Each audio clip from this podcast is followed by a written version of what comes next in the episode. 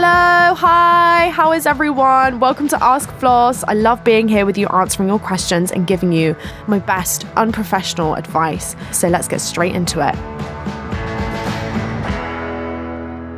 How do you feel about being added to group chats? Depends on the context. Sometimes my followers add me to their group chats, and sometimes I'm in a few group chats, but not many, like with my friends. I'm in one girl group chat. I don't have any I have one group chat and that's it, but I'm only added to them. I've never started one to be like, this is the place where we talk about things. Um, but it was really nice first experience. And I think it's really nice to have a space where you can just talk about your feelings and feel safe um, in those spaces. Yeah, it can be really lovely. Okay, on to the next question. My friend is getting married this summer and I'm supposed to be a bridesmaid, but her husband to be is awful, misogynistic, abusive, narcissistic man. Our friends all either love him because he's such a good actor or hate him because they've seen how he's hurt our friend over and over again. I don't know what to do. I want to support her and be there for her, but the thought of standing up there watching her say I do makes me feel physically ill. If I pull out of being a bridesmaid, I'm worried she'll hate me forever, but I don't want to enable this relationship. Help. I have thought this is my this is my nightmare situation. This is literally my nightmare situation. You don't want to be an enabler. You don't want to co sign their relationship. You look like the bad guy if you dip out because no no doubt he will spin some awful story about how you're a bad friend to let's call her Melissa his bride to be he'll say you know if he is a narcissist and he's abusive as you've said and I believe you um, he would say awful things about you and likely turn your friend against you and feed you feed her lies. That's exactly how this works and it further ensnares your friend into his uh, spider's web trapping the fly. That that's how abusive relationships work. This is i would talk to your friends that also do not like this person. Interventions are tricky and they're not advised when it comes to things like this because then it looks like you're ganging up on her. Um, this is honestly really tricky and i do not know how to handle this situation for you um, or give you any advice on it. I'm just saying this is also my worst nightmare situation ever. And I think you need to stand in your integrity that this is not something that you co sign. I did a great episode on narcissistic abuse with Dr. Ramani, but I would definitely recommend checking out her content on it. I'm sure she has a video on this exact thing how not to enable your friend's narcissistic relationship. And you can Google her at Dr. Ramani. She's incredible. Highly recommend listening to her content and also talk to your friends that also do not like this man as well. Okay, on to the next question. What to do when putting up boundaries with people you love feels selfish? Feel the selfishness, take a deep breath, push through it, and hold the boundary. Hold the boundary, do not move it. Um, and by the way, a boundary is not can you get out the house I need some space. I need some sp- I need like telling your friend to to like go out the house at like inappropriate hours. I need boundaries, I need space. That would be selfish, but telling someone can we compromise on a time where I can have the house to myself, maybe a time when you're going food shopping this week. You compromise with boundaries, but you're asserting the boundary of I need some space. Can we work together to make this work for both of us? That's a boundary that isn't selfish, but might feel selfish because you're telling someone your needs. That's the difference between actually being selfish and just stating your needs. And there's a massive difference between the two. And I think you're I think you're great with it. Just push through the selfishness that you feel and hold the boundary. Okay, on to the next question. I think I need to break up with my friend. I recently had an abortion, and despite us being supposedly friends for 15 years, she didn't call or text to check in on me once. She sent heart emojis on the group chat, and that was it. When I reached out to her to check if she was okay, even though I was the one who was really not okay, she said she was upset because the boy she was talking to on Hinge, who she literally hadn't met yet, had stopped replying. Is this grounds to end things? I felt that she's become increasingly selfish over the last couple of years anyway, and does other things like lashing out at me and my appearance when she feels insecure. Oh, yikes. Or making comments about poor people, basically implying people are poor because they don't work hard. I feel she's really opposed to my values, but then I think of all the good times we've had together and feel guilty. Okay, so you should have led with the making comments about your appearance when she's feeling insecure. This is dangerous to your self esteem. This is dangerous to your growth, to your progression. I would say that this is definitely grounds to end things. The initial comment about um, not checking in on you, I was going to ask you some questions to think about, like, oh, you need to tell her that this hurt you before you end things. But all of this other stuff, it sounds like a massive mountain of things that don't feel solvable to me. uh, lashing out at you you know, depending on how it's done, that sounds like verbal abuse to me. Someone lashing out at you about your appearance, being critical of how you look. Absolutely not. I'm really sorry that you have someone in your life like this. You deserve so much better. And there are friends out there who will not only love you, but actively work to help you and enhance your happiness. Okay, on to the next question. My boyfriend and I are on the rocks because we have really different sex drives. It's partly my antidepressants and my endometriosis, but he expects us to be all over each other like we were when we first started going out. But we've been together two years and lived together. I don't know what to do. The pressure is such a turn off too, but he feels like me not wanting to have sex all the time is a sign that I'm not into him, no matter how many times I show him otherwise. Yeah, this sounds really tricky, and I'm so sorry that there's pressure on you. There should never be any pressure on you to have sex. Um, it should be rather some kind of acceptance that you have different sex drives and he he either needs to say this doesn't work for me or I love and accept you and I accept that this is a period of our relationship together where this won't be happening and then having discussions about how you can compromise. So like I don't know like talking about him masturbating instead when he wants to have sex. You know, you should not be feeling pressured into having sex with him. It either needs to be, oh, this doesn't work for me, or I see being with you for a long time, so I'm going to accept this period where we're not having sex. There should be no pressure, and I'm really sorry that you're dealing with a partner who's pressuring you. It doesn't doesn't sound like a nice situation. Um, but I definitely would talk to him about how you're feeling. Tell him that it's upsetting you. Okay, on to the next question. If you created a dating app, what three features would be in the app to make it a better dating experience? Okay, so I love what Hinge have done with the voice notes. I think that's really cool because it humanizes people without you having to put your video face video because a lot of people feel quite embarrassed about that. I quite like the voice note feature on the app. So I'd have some kind of yeah voice note thing. Hmm, better dating app experience. I think mm, no. No, I was going to say something about being able to see mutual friends, but that's just so gay and so that's just what we do anyway. I'm thinking about like making it more interest based. So like finding people who like the same things as you in an app because what's that website that has it? Is it it's not match.com, is it? There's a there's one that has like all of the niche interests that you can tick and find people on. I would do something like that and have all the niche interests. Yeah, so that people can find people who like all the same things as them. And also for people to state what they're looking for. So, like something serious, open to anything, monogamous, in a polyamorous relationship, whatever, so that people can say up front. Some people don't know what they want, they'd be able to put that in their option. Something like that. That would be really cool. Okay, next question. Hey Floss, how do I make sure my confidence isn't interpreted as arrogance or seen as off putting to others?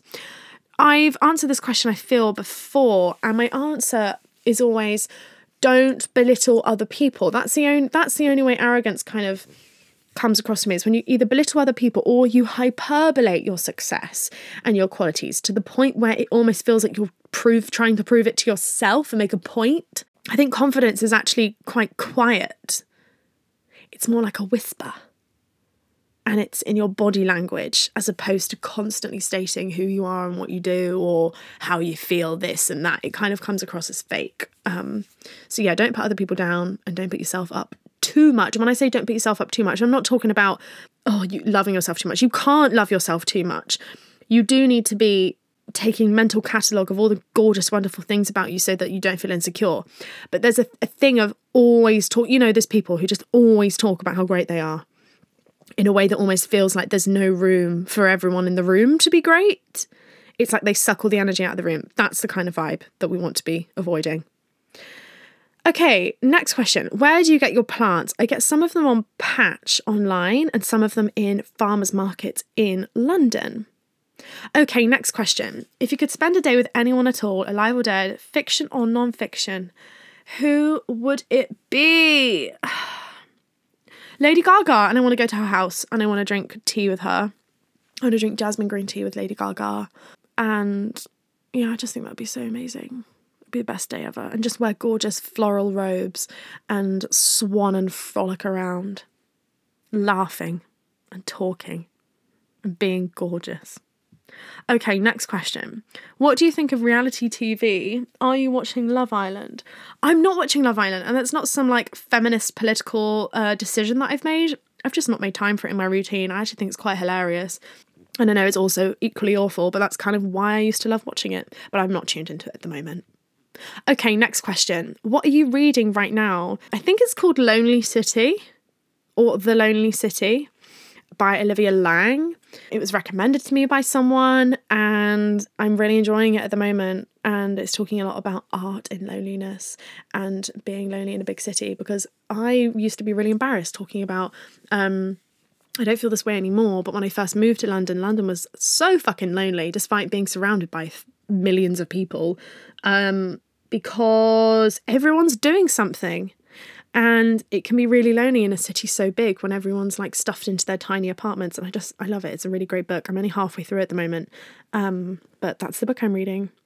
Okay, on to the next question. What are you listening to right now? Let me check my Spotify. At the moment, I'm just going through all my liked songs. Um, I've started listening to Heavens to Betsy again. It's like a scream feminist punk band. Fucking amazing. Um, bit of T Rex. Jimmy Scott, and I can't believe that Jimmy Scott is a man with his voice. And I recently rediscovered Jimmy Scott because I haven't listened to him for years. Um, Sacatela by La Femme. I fucking love that song. Um, and also started listening to the Gorillaz again, going for a little rewind with them. That's what's on my Spotify like songs at the moment. Do you ever wonder how celebrities order food? Like, is Sarah Paulson a Diet Coke or a regular Coke girlie? Some peasant Coke?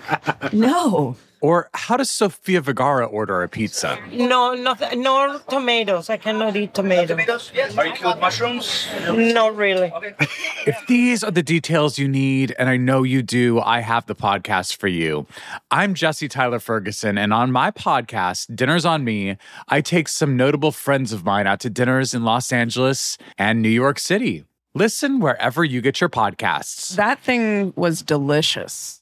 Okay, next question. I've just had a major career win, but I'm really disappointed by the reactions of my older extended family, like aunts and uncles. They seem really bitter and resentful and almost like they're waiting for me to fail. I'm literally less than half their age. They've known me since I was born and I've done nothing to them at all. How do I process this? It just makes me feel shit. There's so much resentment there. This sounds horrible, it sounds bitter, and it sounds dark and ugly. Ugly, bitter, envious energy. I can literally feel it in my gut. And it's nothing to do with you. As soon as you said, I'm disappointed by the reactions of my older extended family, immediately don't give a fuck about their opinion. That was my thing, first thing, because they don't understand you. They don't even understand, sounds like they don't understand your wants, your needs, your desires. They have completely different programming in their minds. You have a completely different programming. Their opinions shouldn't mean anything to you. Would you go to these people for career advice? Would you go to these people for advice about what, what it is that you want to do with your major career win? No, you wouldn't. So do not care about their opinion. Their opinion doesn't matter. I would find five people that you admire in your life preferably people your own age, someone in your industry with a little bit more wisdom than you, and think about what they might say or ask them for what they might say. Okay, next question. I was out for lunch with some work colleagues yesterday and ordered myself a full English because delicious. But one of the other girls said she was going to go somewhere else because the portions were too big and she wanted a salad. Cue guilt, shame, and self loathing for ordering a big meal. How do I stop comparing myself and just let myself enjoy my poached eggs and bagels? Oh my god, yes, this is diet talk, all that kind of stuff.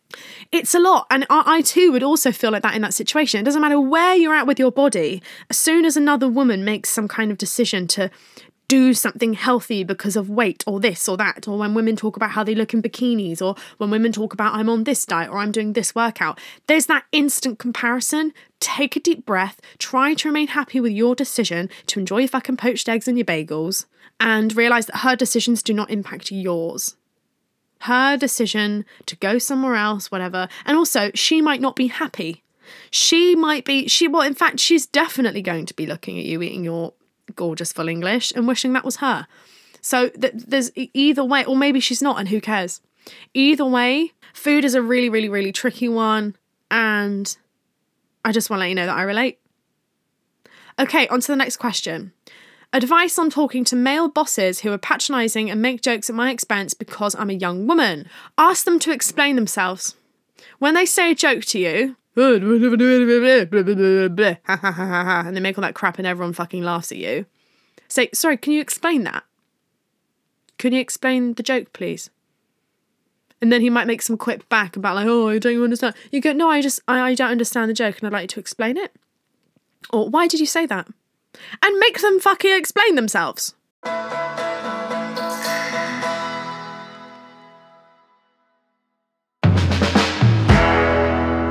Hey Floss, love the podcast. My mother in law constantly tells me I look rough without makeup on. How do I respond to this? Rough is such a British insult, isn't it? Because if you said that to an American, they'd think that you meant like have r- rough, like surface texture on your face or something. But if someone says you look rough, it's like you look unkept. You look. I also think it's a bit classist as well, right? Like that. I feel like there's definitely classist undertones to when someone says you look rough. At least that's what I've witnessed anyway. How do you respond to this? Ask your mother in law what that means. Like, what does that mean? What do you mean rough? And why are you imposing that fucking standard on me? That would piss me off.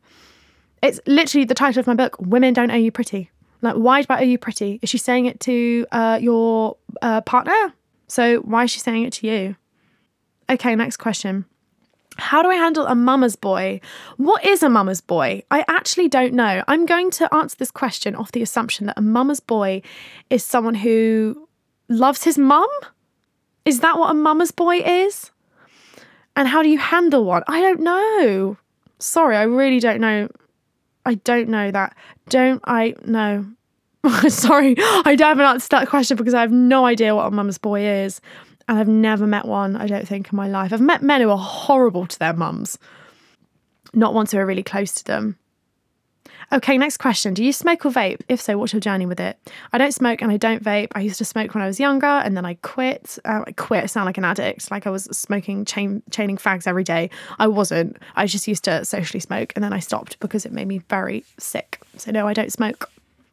Okay, next question. Hi, Floss. You always look like you have a life full of abundance and joy. What are your top tips for creating a life that you love?